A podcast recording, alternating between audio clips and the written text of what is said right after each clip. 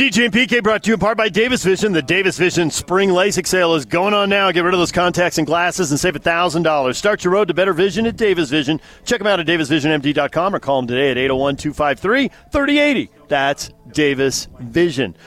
We are joined right now by Tim Crompton. He is the athletic director at Weber State. We're at the Ogden Country Club. Weber State's golf tournament underway, and PK Hill is just lashing 300 yard drives down the middle of the uh, down the middle of the fairway. And Tim, I'm curious, football coach and golf coach. You Once know, you get football out of the spring, it seems like it could work. First thing, uh, thanks for having me, and thanks Uh-huh. for being out here. You guys appreciate it. It's a, you couldn't pick a better day if you're in the sun. Um, Right.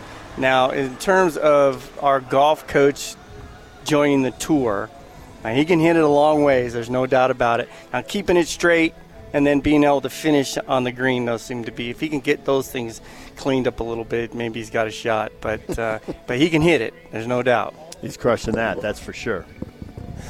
So, obviously, in college athletics with this pandemic, finances have been a big, big deal. Uh, Weber got in, what did they get in six foot football games? What's the state of the financial situation relative to the pandemic for Weber State?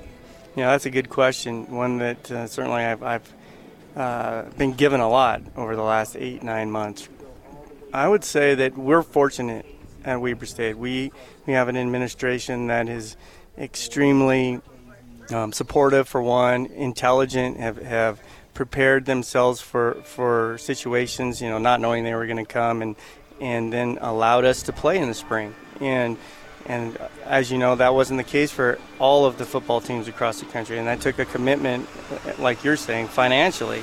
And but we were prepared for it, and, and we went ahead and were able to provide the, the football team and all of our sports um, the opportunity for those kids to come and play and participate in the in the sport that they signed up to play. So we've heard a lot about that football stadiums full capacity. Uh, most of them are outdoors. I get in the Big Sky. You've got some exceptions. You know, you've obviously got some domes, but you're you're playing outdoors.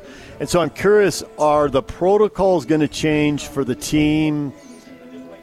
And what they have to do all week long? Is there still going to be a lot of rules and regulations going forward, even if they're fans in the stands? How's that going to work? That's a really good question as well. And I think that one thing that we do know is that they have changed all along. I mean, we feel like we're in a much better place now than we were a year ago at this time. So we anticipate and hope that that will continue to be the case. I mean, the NCAA is going to come out with their recommendations and the conferences, and, and then each locale in, in their own counties will, will have their own situations or their own protocols they have to follow.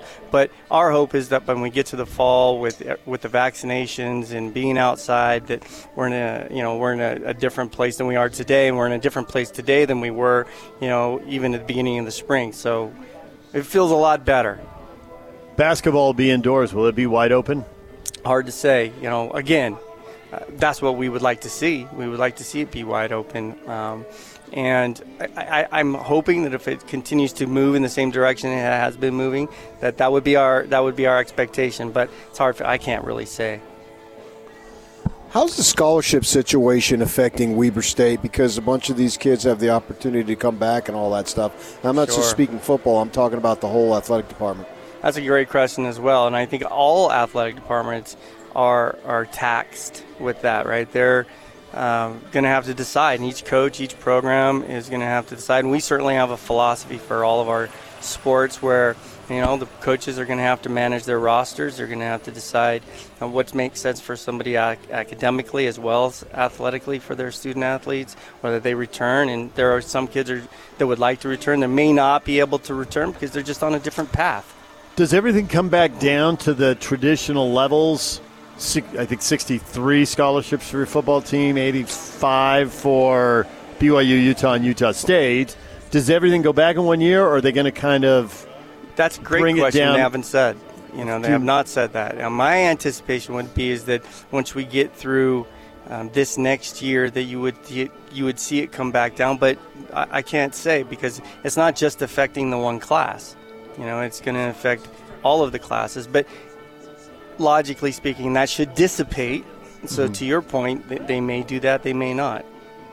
And we're just taking it one year at a time. Not one game at a time, but one year at a time. I'm one year at a time. You're one year at a Because I'm time. outside that circle of jinx, right? I used to be in that circle of jinx, but no longer. No. Like, if you think you're going to win, you got to show up with the trophy. If you're the coach, don't, don't I don't want to see the trophy. All right, Tim, we got to go to break. We appreciate your time. Thanks for having us out uh, here, and good luck negotiating whatever it is the next year throws at you. Well, it's a pleasure to be here, and thanks for having me. All right. Tim Crompton, Athletic Director at Weber State. When we come back, your feedback on today's show. Stay with us.